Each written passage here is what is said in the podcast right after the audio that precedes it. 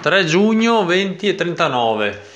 Oggi avrei dovuto imbottigliare, ma siccome eh, qua tanti lavori devo farmeli tenendo conto delle condizioni meteorologiche, perché succede che ho bisogno di personale e se, se il personale è fuori impegnato con i lavori in campagna e soprattutto in questa stagione qua hanno la precedenza dei lavori in campagna e questo per dire cosa? Per dire che sta per arrivare una perturbazione eh, che durerà parecchi giorni e l'unico giorno disponibile prima della perturbazione per trattare i vigneti era oggi. Quindi eh, oggi sono mio fratello e l'altro dipendente sono andati fuori con il trattore atomizzatore a trattare i vigneti e io ho spostato domani l'imbottigliamento. E boh, boh, non, non, mi scombinava chissà che la programmazione del, del lavoro spumantificio, quindi va benissimo così.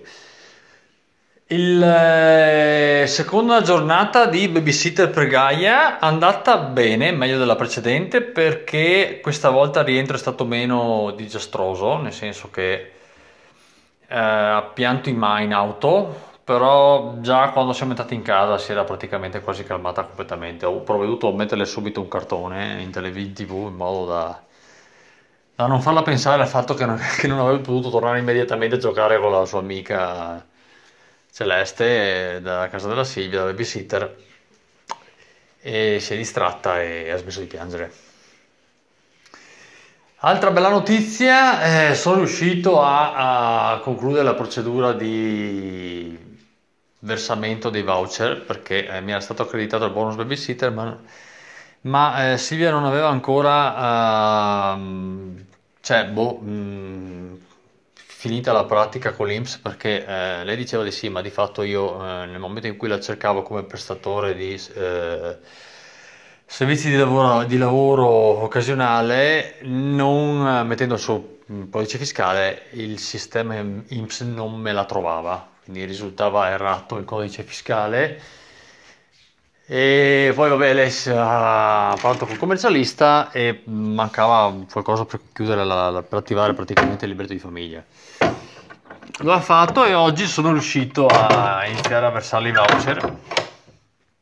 Quindi bene, perché sì, sapete com'è, no? Cioè, ho capito che ho preso il bonus, ma se poi io, io con cosa da avere a che fare con l'Inps. Eh, sempre paura che a un certo punto si inchiodi tutto e non se ne venga fuori, quindi eh, con, con, casini annessi. Eh, quindi sapete, finché non è chiuso tutto, cioè io ricevo il bonus, lo giro, la babysitter, la babysitter lo incassa, io eh, non sono tranquillissimo.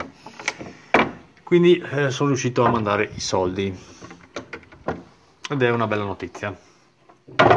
A Carmen hanno appena detto che lavorerà anche sabato, a Bibione il che da una parte è una rottura di balle, però dall'altra parte vuol dire che se l'hanno chiamata eh, un po' di movimento nella spiaggia comincia ad esserci.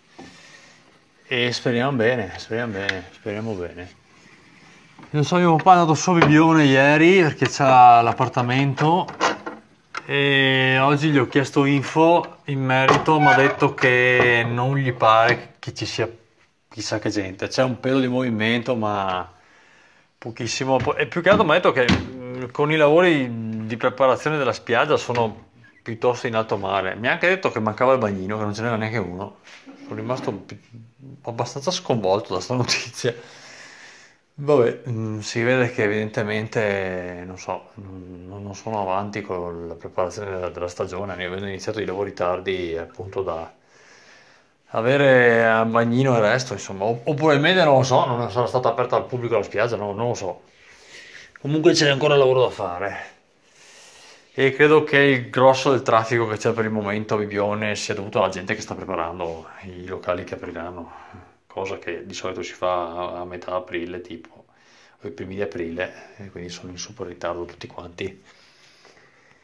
L'importante è che aprano e che ci vada la gente staremo a vedere.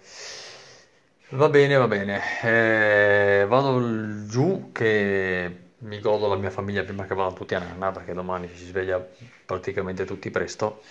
E vi saluto. Ciao ciao!